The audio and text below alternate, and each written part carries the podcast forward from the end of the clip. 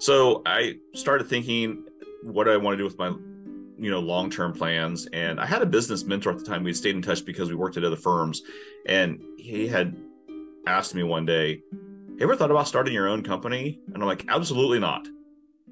And he said, "I have this idea for you." And so it was a lead generation company of, you know, staffing business development reps for software and tech firms across the country. And I thought, you know what? I talked to the wife. We were debt free, except the house. We had no children. And my wife said, if you're going to do it, now is the time to do it. So I took the plunge and started a company with this other person. He owned 51%, I own the rest. Learned a lot, enjoyed it. And, you know, it's, it's like parenthood. It might be the most exhausting, rewarding thing that you can do. In a corporate world where all employees have great leaders with no egos that create fun cultures where people can do their best work. The employees and companies thrive while doing great things for the customers, themselves, and each other. Well, we know that rarely happens. I'm Jeff Palacio. I have been a leader for over 40 years for every t shirt size company from small, 16 employees, to extra large, over 1 million. Please join me while I interview outstanding leaders that will share stories of great leadership and not so great. It will help you become a better leader while poking fun at all the crazy shit that happens in corporate America. Hi, I'm Joe Deshawn, and welcome to the Corporate Couch with Jeff Palacio. Today, Jeff is interviewing Ray Ruecker. Ray is the managing director and chief connector of Connect 5000, a lead generation, prospecting training, and sales consulting company. Prior to founding Connect 5000, Ray had worked in a variety of roles in sales, lead generation, and business development. Ray has a Bachelor of Business Administration degree in Marketing and Management from Washburn University. You can learn more about Ray at connect5000.com. Let's listen as Jeff talks to Ray. Ray, very excited to talk to you and have you on the corporate couch this morning. Morning, Jeff. Thanks for having me. Oh man, I'm good. I'm very excited. We were uh, introduced uh, in uh, Mick Johnson's uh, introducing awesome uh, uh, peer group advisory monthly group meeting. So I think that was back in uh, 2015, maybe 16. I don't know exactly, but uh, yeah, and I'm I'm uh, grateful that uh, with Thanksgiving coming up in two days, thankful that we've become friends. So um, yeah, excited excited to talk to you. You too. So I don't remember what year it was, but it was pre-pandemic. That's all yes. I remember. Yes, which but, seems like ages ago. Like you know, with the pandemic you know, it's kind of the lost sense of time. Like everything is kind of a little bit in a time warp. But uh, yeah, and and I think you published a book during the pandemic, so we're going to talk about that too. So well, I had I couldn't go anywhere or do anything, so like might as well just get this done and off my bucket list. but no, I do enjoy you know years later, even though we don't meet as much, friendships and colleagues that I had made that I've kept going, even though we as a group do not. And so, and ironically, the other day I ran into Mick at the gym because he re renewed his membership there, and so it's kind of like a little surreal nostalgia. Yeah, there you go. So I I'd like to start off with a fun question. Uh, even people that know you at least a little bit, what one thing would surprise them about you? Um, I would say thing that surprises them that I'm very, very introspective. And what I mean by that is that I am an avid journaler. And so back when I was living in DC back in the day, I was hanging out with my friend Carrie and she, we were uh, sitting there watching TV and she was writing in a book. And I'm like, what are you doing? She goes, I'm journaling. I'm like, what are you journaling about? She goes, anything I want. So literally on January 1, 2000, I started journaling and I don't know, I may have missed maybe three days in 24 years. And it used to be pen and paper and now I journal, but I'm more introspective than people may realize of it and maybe reflective is the right word rather than just on to the next thing interesting yeah i can i can i can see that so you're on a streak essentially for 23 years of journaling, uh, maybe missing you know three to five of the whatever the math is. There's uh, seven thousand uh, such days. Yeah, whatever, plus days. That's phenomenal. I love it. Yeah. Oh, thanks. Like, but yeah. no, I enjoy doing it. It's just the method has changed from pen and paper now to an online journal, and I'm not sure if anyone will ever get to open that journal again. Yes. Who knows what's in there? Triple encrypted, uh, yeah, all that good stuff. What uh, what's the uh, platform you use to journal? I use it. I don't know how I came across it. It's called Penzu. It's P E N Z U dot com. It's the paid version. You have the paid version. It's an app, or you can have the unpaid version. But um, it's it's nice, and sometimes I use it to just to clear my head and clear my head, get it all out, and whether I do something with it or not it just depends. But I think it's been healthy for me, and it's been my counselor and my therapist for 24 years. There you go. I, love it. No, I I don't. Uh, I got into the mini journaling, so every day, and uh, probably not as consistent as you, but I would say uh, I probably average at least six days a week. I use the five minute journal. Um, so every morning you do three things you're grateful for, uh, three things that would make it a great day today, and then um, uh, some kind of affirmation that you want to write down, and then before you go to bed at night, you know, three great things that happened today, or, and and what did I learn today? So that's kind of the, what I've been doing. So that's kind of the mini journaling. But I, am a big believer that I think it it unloads things in your mind to clear your mind, to do to think better, to relate better, to be more present. So it's not all caught up in your you know limited uh, RAM uh, brain memory. You know, so uh, absolutely, yeah. And I do actually have a I actually do have a gratitude journal. So my mother-in-law years ago they went to she went to Italy and brought me back this journal yeah. and it was blank and it had no pages and so finally it sat in my desk for years. So I've always thought of I thought of myself as a gratitude as a very grateful and thankful person. But I think about two years ago I decided to write only things I'm grateful for in this just as a gratitude journal, even though I'll still write things that I'm grateful for on my journal. But I think that I don't know who said it, but some famous philosopher said, you know, an un, unexamined life is not worth living. Sure. Yeah. And so maybe I'll pass this off to my kids. Maybe not. Might damage them for the future. Yeah. yeah, you have a while to think about it though, so it's all it's all good. Uh, yeah, thanks for sharing that. Um, so, um, you know, usually I talk a little bit about um, what was fun as a child, but you have such a unique story, Ray. I thought maybe you could share, you know, kind of, you know, you're our first uh, Vietnamese born guest, but I think you have a special story to share in terms of your uh, upbringing. So, why don't you share that with the audience? I was born in Saigon, Vietnam in 1973. So, if you're doing the math, I just turned the big five zero. So thanks for joining me on that on that birthday special, Jeff. Yeah, but, what is um, it like being fifty? I, I don't know. It's been so long ago for me, Ray. I don't I, I don't remember. you know, the, the funny thing is, they it, they they say age is a number. I mean, I feel like I'm still thirty years old, but I'm sometimes my, my body tells me like you're not thirty anymore. But back to your original question, my parents, they had both of my parents are white. They had two of their own children. They couldn't have any more, so they decided to adopt. So somehow, some way, um, they came across this organization called World Vision, and they started the process. So, long story short, I was born in in Vietnam, and then they the story is is that World Vision found me and two other boys wrapped in newspaper on orphanage steps, and they weren't sure too much, but the other two boys didn't make it, and so I was the only one that was alive, and so uh, my parents adopted me at the age of one. They were living in California at the time, and then the the plane that I was supposed to be on apparently it made um, news because it crashed and everyone was aboard, and so my parents thought that I was on that plane, but apparently there wasn't enough room, and I was on the next plane, so I think they were relieved. But it wasn't until my maybe 30s or 40s that I looked up the story online about the crash, and so I felt really, really grateful and thankful. But um, grew up in a very as normal as normal can be um, family. I my parents never made it a secret that I was adopted, and you know they all, I always knew I was loved and cared for. And I think my one of my parents said, "Hey, we chose you.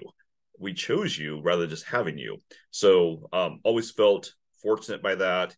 Um, but it's like at times I forget that I'm Asian because my parents are white, my wife is white, a lot of my friends are white. And it's not on purpose. It's just you know maybe a byproduct of my surroundings.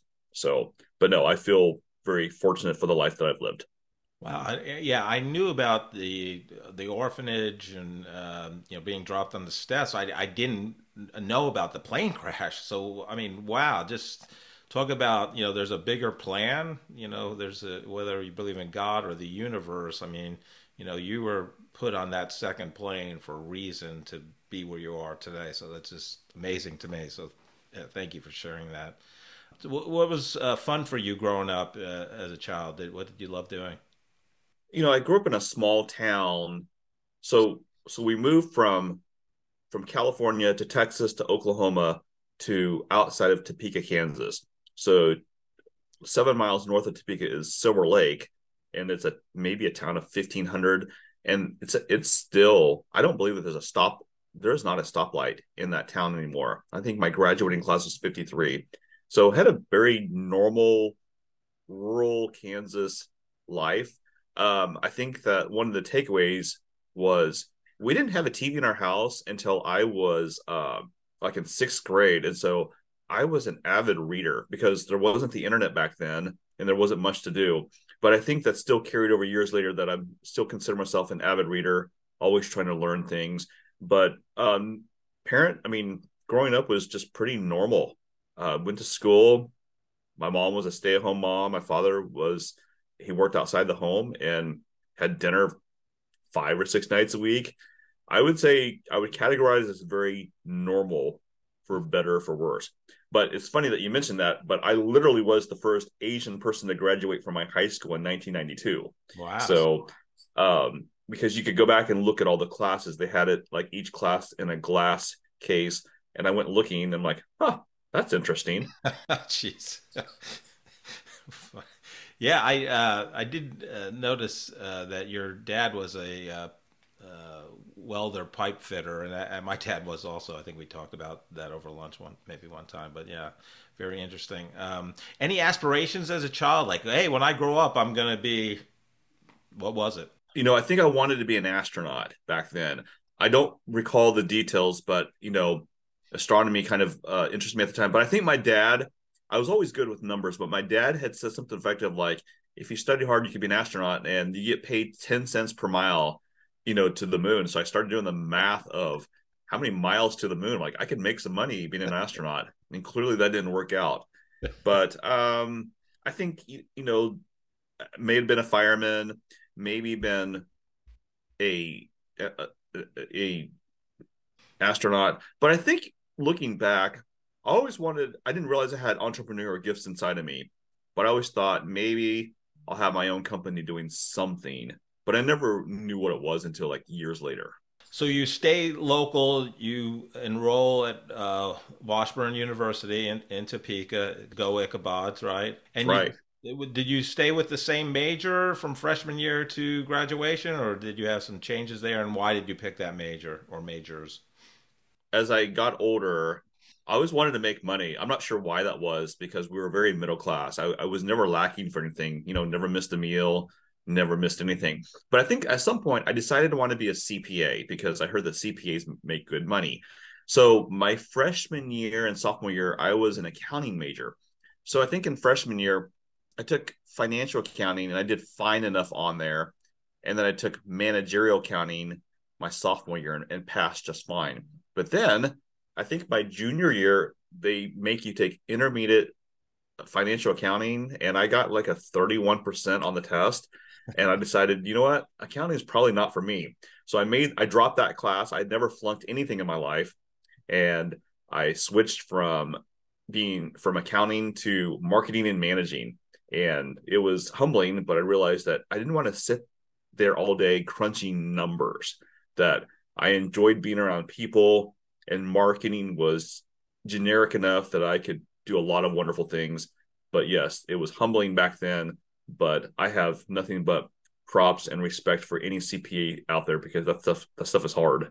Yeah, so intermediate accounting or whatever the class was where you got a 34% is like the organic chemistry of being pre-med you know it separates the people that go on versus the people who quit right? Yes it weeds it weeds you out but it was probably the best thing that could have happened to me yeah. just because you know I, i'm looking back more of a sales and marketing guy than i would be a number cruncher. Sure. No definitely could see that. Um so what uh when you graduated tell us about the first job you had out of college uh, and how did you secure that job I thought about law school. I thought about grad school. I did, you know, a lot of the normal things, waited tables, interned. Um, I tried one sales job and it was 100% commit commission and I failed miserably. I won't even say who the company is because they're no longer in business. Other than those type of jobs, I was thinking about my life and so I was waiting tables at the Outback Steakhouse in Topeka, Kansas, but also I was interning for a law firm during the day. So one night a I passed a I, I passed the check to this gentleman in a suit and tie, and he says to me, "So are you finished with school yet?" And I'm thinking like, "Who are you?" And he goes, "You wait on me a year ago." I'm like, "Oh, okay, sure." He said, "My son's in town. He works for a nonprofit in D.C. and he's looking to hire. Would you be interested in meeting him?" I'm like, "Sure, whatever. I don't care." and so I interviewed with him. It's for it was an educational think tank in D.C. and I was like Topeka, Kansas, DC. So I interviewed with the guy and he says, All right, you pass. I need you to meet with my boss. So I flew to DC and met with them. And my first, I guess, real job was working for a nonprofit in DC as a program coordinator for a think tank ish nonprofit. And so uh, it was, I enjoyed it, learned a lot of things, and I was out of Topeka, Kansas. I'm like, what could be what could be uh, better than being out of Topeka, Kansas? You go from the a state capital to the capital of the nation. So there you you know was there was the similarity. So how long did you stay in D.C. Uh, either at that job or progressed on? Uh, what what was the what was after that for you? Sure, I stayed in I stayed in D.C. for three years. And the funny thing is, is so I went to go meet. Well, I was supposed to meet my boss's boss. Um, I flew out on the weekend, and I didn't have a place to stay. So uh, long story short, uh, I was thinking about like, uh oh, what if I don't have a place this week? I'm kind of hosed. But so I believe that everything happens for a reason, and I believe that God was orchestrating this. So I was looking. I entered the interview, and the and the and they passed, and they they said, "Sure, you're in." And so I started looking for um, apartments and everything, and everything was just ridiculously expensive. And this is back in 1998, and I saw ads for you know a ton of money. And there was one ad I thought it was six hundred dollars plus a, a, third of the utilities for essentially a closet. So I happened to look at the Arlington Sun newspaper. This is back when we had classified ads for the for those of you who don't remember this, and I saw a an ad that said three hundred dollars a month plus a third utilities. And I'm thinking, I know what six hundred dollars gets me. What is three hundred? So I happened to call the number. I did not leave a message. The guy calls back, and I was staying with my boss on his couch for the weekend, and he he answers the phone. Is like, you know, someone called here, like, oh, it must have been Ray, you know, looking for a place. So I thought to myself, I have nothing to lose at this point, minus my pride and dignity. So I took the taxi cab out to there, and it was two other guys. One was he, one guy worked for the Pentagon, and the other guy worked. He went to school at George Washington University, and the place was immaculate and clean. I had had my own room, and I have to share the bathroom. So for from 98 to 2000, I lived for $300 a month plus a third utilities. Wow. And it was my sign that I was supposed to be in DC. Yeah, yeah. But while I was in DC, I worked for a I worked for the nonprofit for a year. Then I worked for a telecommunications firm. I mean, you remember back when MCI was oh yeah a company. Sure. I didn't work for MCI, but it was back when telecommunications were swallowing each other up and merging like crazy. Yeah. So the company I worked for was Facilicom, they got they merged with World Access, then got out, bought out by someone else all within months. And I left there, and then I went to work for a PR firm, which I loved because I talked to people who are literally on the news. Some of them they've long since retired, and that was fun. Getting uh, people booked on shows like the news that night, getting booked on radio appearances, and then um, after three years, I moved to Kansas City, which was close enough to Topeka but far enough away. So uh, at the telecom company in DC, were you doing any outbound calling there? What, what was your role there? I, I don't remember what I, I think I did. Some I was in the NOC. Yeah, and we were oh, the troubleshooting. NOC, yeah, National Operations Center. Being 17 years in telecom, I kind of familiar with NOCs. And I was a troubleshooter, and we were we were testing lines all day long of what lines that would go down. I think that's what it was. Interesting, interesting. But but back in the day, if you remember, there was a lot a lot of my friends were getting jobs in the telecommunications business, and so you know MCI was one of them, and you know to get a job at MCI right out of college was a big deal, and oh, obviously sure. the world has changed since then. Yeah, it's literally because pe- most people listening to the podcast don't know who MCI is, uh, but uh, or even Sprint now, yeah. who just got acquired by T-Mobile not that long ago. Yes, uh, hundred percent. But uh, you know, those were the days in the 90s that it was all about uh, long distance uh, calling and they were it was all outbound and getting people to switch or getting people to come to either MCI, Sprint, or AT&T. So it was a it was a very uh, vicious uh, where telemarketing and telesales got a bad name because you know you would interrupt consumers' dinners. right.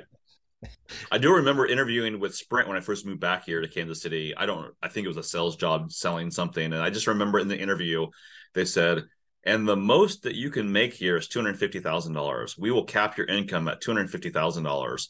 And I'm like, all right, that's a good problem to have. And um, if I get there, I will, uh, I'll be okay. And I, I, didn't get the job. It was just funny of Sprint's uh, best practices. Well, and think about it t- in today, you know, late two early two thousands, you know, two hundred fifty thousand is what seven hundred fifty thousand today, or you know, whatever, six hundred thousand. Who knows? Who knows? Inflation. Not, not bad for slinging long distance services. That's right. That's right. But I do remember the. You, I do remember. It reminds me of that. I think it was uh, Alyssa Milano.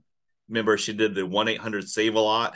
Right. Save a lot commercials. Right and all those you know those prepaid cards you'd have to uh, buy in order to call long distance. It's kind of funny now with yeah. technology today, but we're dating ourselves, Jeff. Yes, we are. Let's let's move on so we don't lose, uh, like I said, half the audience. Um, yeah. So uh, tell tell us about your first sales role and and how did you get into the the, the sales realm? Was that in in Kansas City? I assume. Yes. So so I moved back here and I needed a job right away. So I went to go work for Enterprise Rent a Car, and they just hired people like crazy. I mean, I think they expected their turnover to be like at least 80% plus. So I got a job right away at Enterprise. It was kind of great because you learn to drive the city, and I was unfamiliar with unfamiliar. Bounced around a couple places trying to figure out what I don't want to do with my life. And then finally I went to go work for this kitchen and bathroom company, and it was 100% commission. At the time, I was heavily in debt, and I thought I have nothing to lose at this point, and I'm kind of desperate. And so I had a, I had a, it was a guy from church who who had started a company who eventually sold, um, sold the company to Home Depot, but he his his manager, uh, he the sales manager at the time really invested in my career and really taught me how to sell. I always had the gift of gab and I always thought I had decent communication skills, but learning looking back, learning how to sell was a completely different story. But I think of Jim, how he poured a lot into my life, invested in me, and and and I can c- contribute a lot of my success today from his investing in me. Yeah, I think a common theme amongst uh, guests I've had. I mean, most they have at least one mentor that really helped their career, and they still reflect on that person, you know, years later. Um, yes, uh, it, and it, it, takes the uh, you know it takes a village kind of a thing is true, and not many people, you know, get to their mountain, wherever their mountain is, completely by themselves. And so I think of a lot of mentors in my life, and Jim was just one of them who you know, looking back, like I, there was no way I could repay him, but invested time and energy into me. And, and, you know, I think now like investing that, you know, paying it forward to people in my life. Right. Yeah, it's it's it's like great teachers you've had in the past. You never forget them and what they taught you, and it's you know more about the su- less about the subject they were teaching, but more about you know life skills and yes being a great person. So, um, yeah. So, um, what you know, what led you to uh, f- uh, co-found your first company? So you you kind of get out of the W two world and say, okay, I'm going to start my own company. Tell us about that journey, Ray. Sure. Well, if I think back to high school, college, maybe post college jobs, I've been fired seven times in my life, and I'm pretty certain I probably earned at least most of them. But so I so I worked for the kitchen and bathroom company for I don't know three to five years and really honed my craft. And but it was working a lot of nights and weekends. And so in 2005, I got married and I wanted more stable hours. So I went to go work for a software company in Lenexa, Kansas, and much more normal hours, much more normal life. And it was great. I learned a lot, learned how to sell, a lot of outbound prospecting and outreach. Well, my supervisor and I didn't get along the best, and the owner went out of town. And so she told me to move on the day before Fourth of July. And so it was kind of like I ex- I knew something was going to change my life. I did. I wasn't sure exactly what was going to happen. So I came home. I'm, my wife had taken the day off, and she's like, "What are you doing home early?" I said, "I lost my job." She says, "Okay." So I I started thinking, um, what do I want to do with my you know long term plans? And I had a business mentor at the time. We stayed in touch because we worked at other firms, and he had asked me one day, "Have you "Ever thought about starting your own company?" And I'm like, "Absolutely not." And he said, I have this idea for you. And so it was a lead generation company of, you know, staffing business development reps for software and tech firms across the country. And I thought, you know what? I talked to the wife. We were debt free with the house. I mean, except the house. We had no children. And my wife said, if you're going to do it, now is the time to do it. So I took the plunge and started a company with this other person. He owned 51%. I own the rest. Learned a lot, enjoyed it, and you know it's it's like parenthood it might be the most exhausting rewarding thing that you can do i love that um, uh, before we talk about a little bit more about that uh, journey that starting your own company uh, what was the big disagreement with your boss that literally waited for the owner to go on vacation and then fire you i think it was a series of events but i so looking back i had a lot of entrepreneur at the end of the day, I'm a rule breaker and I'm probably not a good I'm probably not a good employee. And I think to myself, she was best thing she could have done was, you know, the entrepreneurial blood inside of me was like, let's do this differently, let's do this better, rather than doing what we've done before, let's change up some things. And I think it kind of drove her nuts. And I think a lot of people, and it doesn't make them bad people, they like, you know, very black and white rules, regulations, and they don't think outside the box. So I think it was a series of events that caused her to say, it's time for you to go. But I think it was the, I think looking back, it was best thing because maybe I would have stayed in the safety of corporate America. So, but I would say, I don't know if it was one event, it was probably many. Yeah, again, there's a helping hand guiding us uh, along our life's journey, I believe. So, um, yeah. So, uh, what happened to that first company with your co-founder, and uh, what was next for you after that? Sure. So we worked together for a couple of years, and I think we worked well together for a while. But at some point, he had other business ideas and other things that he was co-owning, and he didn't have as much time. And I felt like I was bringing in all the revenue and doing all the heavy lifting, but I was, but he was still getting, you know, fifty percent of the income. So I checked with my lawyer to make sure I wasn't violating any um, you know non competes or whatever, and she said you're free and clear. So I um, decided to start my own company, and so literally the same type of company but just a different name. And I said, hey, I'd like to start my own and. And I think he enjoyed. It. I think he was stunned at first, but then he's like, "We're moving to California. This frees me up." I'm like, "Okay, great," and started Connect 5000 in March of 2010 and uh, it's been wonderful. It's been challenging, and it's been rewarding. So talk about the name of the company. I, I think it's a you, the way you got to that name. I think it says a lot about you as a person, and uh, just uh, yeah, let the audience know how the, how Connect Five Thousand came about. I didn't realize it until like years later, but I've always been a connector. I've always connected people together through odds and ends, various things, but never really for like for income wise. And I was always able to connect the dots on just weird things for people that they should meet because of blank, and it served me well. So when I was thinking about leaving um, my business partner, there was a company. I don't know if they're in business, but it's called Target 250, and they targeted the something 250, like the Fortune 250, and they set up meetings for them. These type of companies. So I started thinking about like, what am I in the business of doing? And thought about it, and I thought, you know what? I'm the business of connecting people and so then I thought about the Fortune 5000 because everyone wants to call on the Fortune 500, but you know there's plenty of clients and companies below that who are profitable, have money, and can use services, but not everyone and their brother is calling them. So I kind of connected the dots of Connect 5000, made sure that the URL wasn't taken, and I grabbed it. And you know, at the end of the day, that's what we're doing. Is you know we do business development, lead generation, for companies, but at the end of the day, we're connecting buyers and sellers together. Yeah. So you started in 2010. It's and it's basically being uh, whether it's lead generation or being an outsourced inside sales uh, uh, business partner. So 2010 to 2023, what big changes have you seen since you started the business and where it's at now, whether that I mean, obviously there's technology changes, but kind of what what else have you seen uh, during that uh, from the beginning to where you are where we're at now?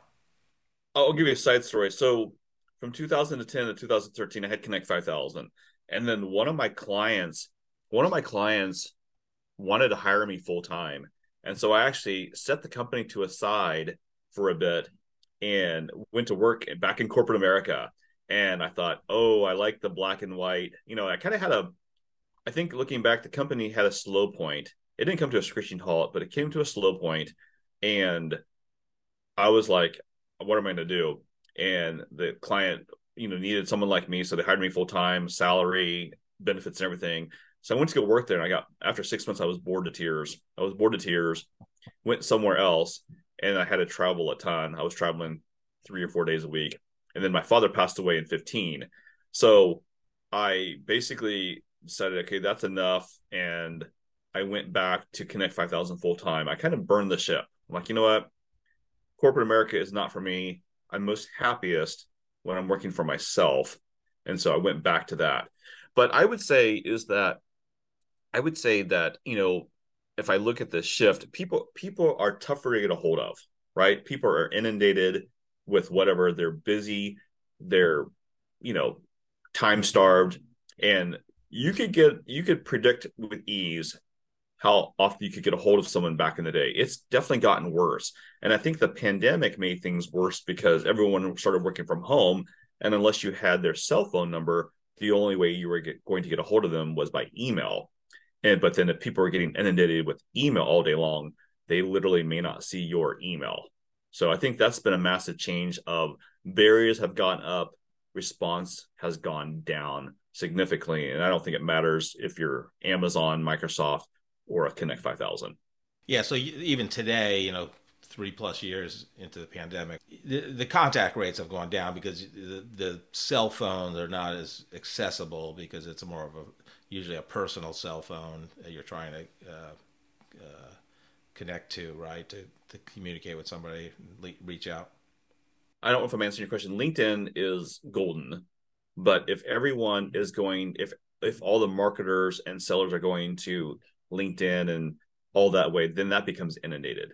Right. So I I don't know. I think it's having you know having a multi-channel approach and having multiple you know arrows in your in your belt but sometimes things just get oversaturated because everyone's going to that platform to do.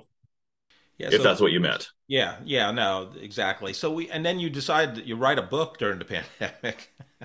what, what uh, and we'll uh, we'll talk more about the book. But was kind of what was your thought process about um, you know writing your first. Uh, I always, when people only have one book, I always say writing your first book because I know there's a second in you. So, what was what was your thought process? So I had, you know, hundred plus blog posts. I had some videos, and I've always wanted to write a book. And because you know, people get inundated with phone calls, they get inundated with emails, but not many people get inundated with books. So I I thought about writing the book, and I would start and stop, start and stop, start and stop. Well, I happened to have lunch with my friend Stacy, and we were talking about it. And she said, "Hey, I know this woman who uh, could help you write the book if you're interested." And she says, "Do you want an introduction?" I'm like, "Nope, I don't." And so I said, "Let me try this one more time by myself." And she was a stay-at-home mom, English major, and she's done she's go, done ghostwriting for other folks. So I tried it one more time. I said, "Forget it. I, I'm never going to do this." And so she made the introduction. She connected me to this other woman and who lives in town. And so I met with the woman. The price point was great. And I said, here's what I need. I need you to organize my thoughts, but help me keep my own voice and take all these jumbled blog posts, writings, everything, and put them all in a in a book to make it congruent where the, the it's fluid from start to finish. So we started that actually before the pandemic. And then obviously the pandemic hit, and I thought, well, might as well get this done and and it was it was a it was a fun collaboration and i'm glad i did it but i was going to say i felt like it spiked my business spiked when the pandemic hit ironically because i think when it first started everyone's kind of nervous and i said to my wife you know i don't know what's going to happen maybe we should tighten things up and then i felt like we exploded and i'm thankful and grateful but but during that time i was able to get with sarah and get this done. And it was probably a one to one and a half year process from start to finish. So I use it as a calling card to send out to people, and it's more than paid for itself um, with training sessions and closing deals. But it was part of it. It was just a pride thing of like, I wanted to write a book, and I marked it off the list. But I never thought I'd plan on getting rich doing it. I think my last royalty check was like six dollars and fifty five cents. last time we had lunch, I believe your last check was like seven dollars and uh, sixty eight cents. So you're trending down a little bit, but uh, it's all good. Uh, but and I think the last time we had lunch at that Indian place, and they didn't turn on the heat, and we're sitting there in our North Face coats, shivering and eating hot Indian food, which yes. kind of funny looking back now. I wanted to I want to talk more about the book, but something you said about the pandemic and your business spiking uh, do you think it's it was because of all these companies obviously had outside sales force and now they can't walk into clients anymore or, or prospects do you think that's what increased your your business during the uh, when the pandemic started looking back I, I think so because my folks were trained and ready to go and they were used to picking up the phone when you weren't required to but i think it was a little bit of luck and timing as well I ran into a gentleman who was very well connected as well. So I think it was it was several factors. But yes, when during the pandemic, when all that people could rely on was the phone and email, it definitely benefited us. And you know, I think that my goal when I started the company was to really have five reps. And you know, we have close to 30 now. And so uh, maybe I should have more ambitious goals or something but I'm thankful of how it turned out because you know obviously a lot of people weren't so fortunate during the during that time. So what when you actually started your own company and you, whether that's the first one when you owned 49% or Connect 5000 what was the biggest surprise moving from a W2 job to running your own business? What was kind of like, oh wow, no one told me about this? Well, I I think I kind of knew it in my head. I mean, that you're responsible for everything, right? If it's it's got to be, it's got if it if it, you know, I don't know what the old saying is. It, it it's up to me, is is the bottom line. But I think though, years ago, working for that one company where I was 100 percent commission, I think it kind of helped me do that. Of like, if you don't sell and if you don't work, you're not getting paid. And I think that's just kind of carried over years later into the B2B world but I would say is that there wasn't much of a change except it's it was always the always be prospecting, always be looking out, always be hunting for new business. I think that was kind of just ingrained in me years later that mm-hmm. you know no one's going to do it for you no one's going to care more about your company than you are yeah and having read your book i i really think it's um it's a phenomenal tactical um way to you know gain more business and build relationships and connect with people. And i like how you call it connecting you know kind of that uh, you have to meet somebody first and you know start building a connection start building a relationship. But it's very tactical. And i you know your uh, ghostwriter or whatever that uh, that woman's title is I, I, think you guys did a really great job in terms of because your personalities throughout that book and you talk about your life and how you got there and you know how you know you get fired and uh, you know why you started the company and you're in debt and at some point yeah, but i just think it and you know email templates and i just think it's really uh, a great guide for somebody to uh, to use especially uh, i taught a sales uh, leadership class in ku uh, rock chalk jayhawk. I know you're a big fan. Um, minus saturday nights debacle of uh, self-inflicted wounds but i digress. It's hard to with your third string quarterback uh, to you know but he did a great job ballard.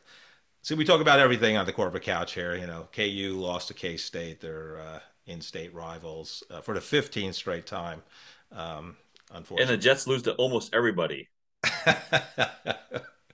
But no again that book i think i recommend it to my class. I think it's a you know it's templates and it's really a great tactical guide. I, that and I, I, like the Fanatical Prospect, Prospecting book by Jeb Blount, but I think it's a little more strategic and you know, right. way more. You know, I don't know how many more pages it is than yours, but a lot of that is wasted pages in my opinion. But there are some good points in that book also. But um, thanks. And I think I put his I because I added some resources to the back of the book of other if you don't like this book here's some other books. I think i put him in there yeah. as well. Yeah no and you talk about zig ziglar and yeah you have a lot of other uh i'm actually looking at uh, your resources. Yeah.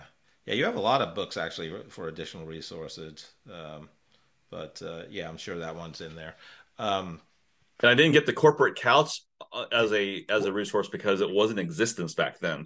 Yes, th- thank you for the shout out. When you write the new edition, uh, you can add that. That'd be great. Um, right. Yeah. So, um, what's next for Connect Five Thousand? Where's kind of the, you know, what's the long term vision? Uh, where are you going to take it? Part of me thinks, uh, depending on what day you ask, there's parts like I I feel fortunate and very thankful and ironically it's Thanksgiving week of you know taking an idea and and employing 30 people that's been satisfaction. Again if we don't grow past that i'll be i'll be thrilled to death. I think now the next step is how do we make the company much much much less dependent on ray Ruecker so that if ray disappears and goes on vacation for a week and it will hum by itself like I got to go on vacation and I can go do things. And, I, and, and it's really training future leaders.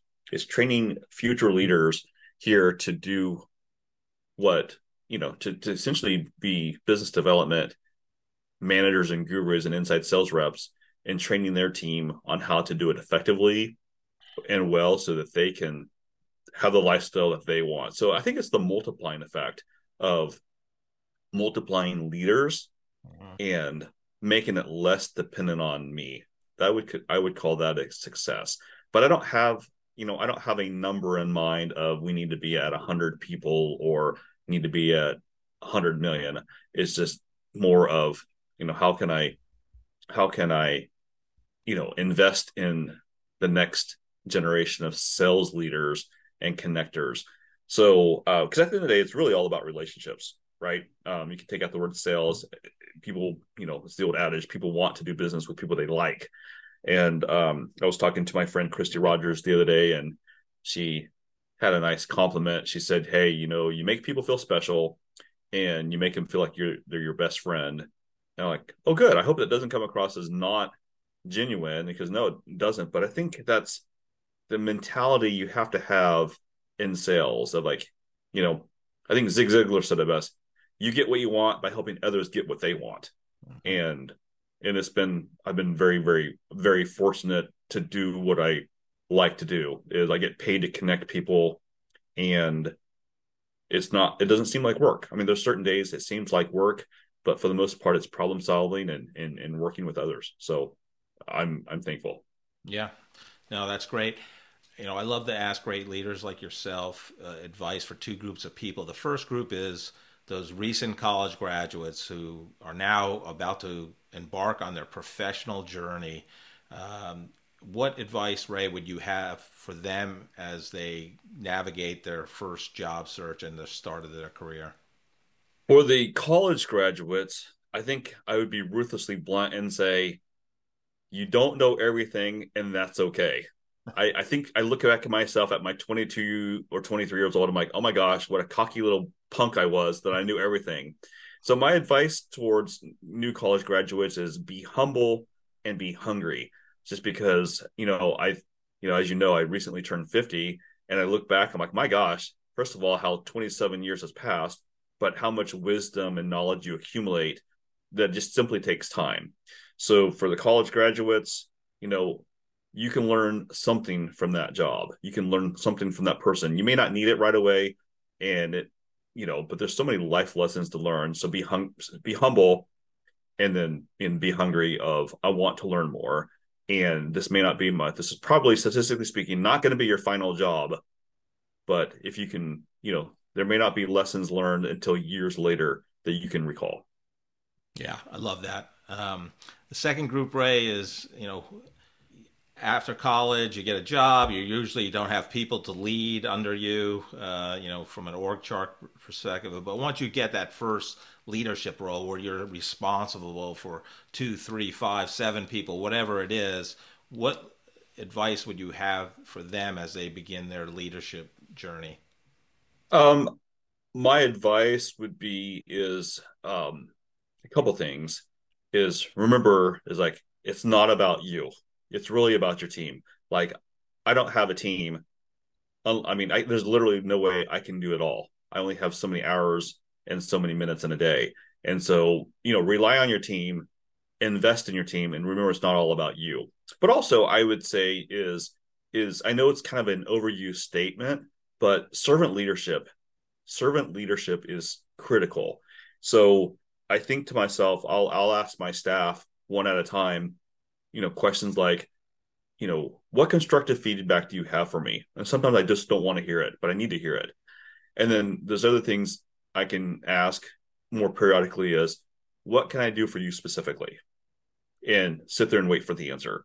So i would say it's investing in them by serving them but also equipping them to do their job well. Yes on the other thing i would say is and I, I did not take it. I, my old pastor had this um, had this uh, picture, and it was a turtle on the fence post. And so there's this picture of a of a fence post out in the middle of nowhere, and there's this turtle on there. And the questioning was, is how did he get there? You know, how did the turtle get there? And someone put it there. And so again, I think of the many, many people in my life that um, who have invested in my life when I didn't have anything to return, but also years later of you know we were talking about the you know mixed group how he he brought a bunch of random people together and out of that of making connections and you know sharpening others of you know including yourself Jeff and like Jeff you and Christy and others there that you know lifelong relationships and friends with. Yeah. If that makes sense. Yeah no 100% Ray, you've been great. I love your story. I love uh, you as a person. I think you're you're a big connector and a giver, and you, have you've built a great company uh, and wrote a great first book. So thank you for being on the corporate couch today. Thanks for having me, Jeff. Always good to see you. I just love talking to Ray Ruecker. He's just uh, he's he became a friend as we you know we met at a peer advisory group that met monthly, uh, started by Mick Johnson, and uh, yeah, I just I mean his story, I uh, incredible. Uh, I knew that the orphanage, you know, he was one of uh, three boys you know babies left on the steps of an orphanage in Saigon uh, at the end of the Vietnam War. Two of the boy, the, the other two boys died, and then um, Ray gets in this orphanage, and then through the World Vision organ- not-for-profit organization, he's coming to, to the U.S. The plane he's supposed to be on, I can't remember why he missed it. Obviously, he's a baby, so it wasn't his fault. But the plane crashes. Like I think everyone dies on the plane, and you know, and then he gets on the next plane, and you know, uh, seems like a wonderful family that adopted, uh, you know, eight eight total children, and uh, yeah, and so yeah, I just think it's a great story and interesting career. But I love Connect Five Thousand because I love the name. So he's a connector, and he's generous, and he's always trying to put great people together you know and so connect 5000 i said well why the 5000 he goes well i'm you know it's kind of the fortune 5000 you know it was kind of my target uh, audience uh, in terms of people companies i think i could help uh, in his, in his words and then his book how to score from first base uh, in sales uh, is a I think it's so good. It's just tactical. It's you know email templates and really here's how you do it and I think it's very well written. He uh, talks about um, you know his life in there and his career journey, and it's just it's, it's very thought, authentic, just like Ray is. And he even said it in the episode, and he said it to me over lunch. Like, you know, he said, uh, Jeff, my royalties last month was you know seven dollars and eighteen cents. I go, Ray, but it's the you know, it's the Mercedes, it's the Rolls Royce of uh, business cards when you have a book. So, anyhow, uh, just really enjoyed talking to Ray. Joe, how, what what was your takeaway? Yeah, it was a it was an amazing interview. I just uh, loved so many pieces of it that I thought was interesting. There was one thing that struck me a little bit about Ray and about his life. If uh, if you look at his resume or his LinkedIn profile or something, he's worked for a lot of companies. I mean, you know, a lot of companies.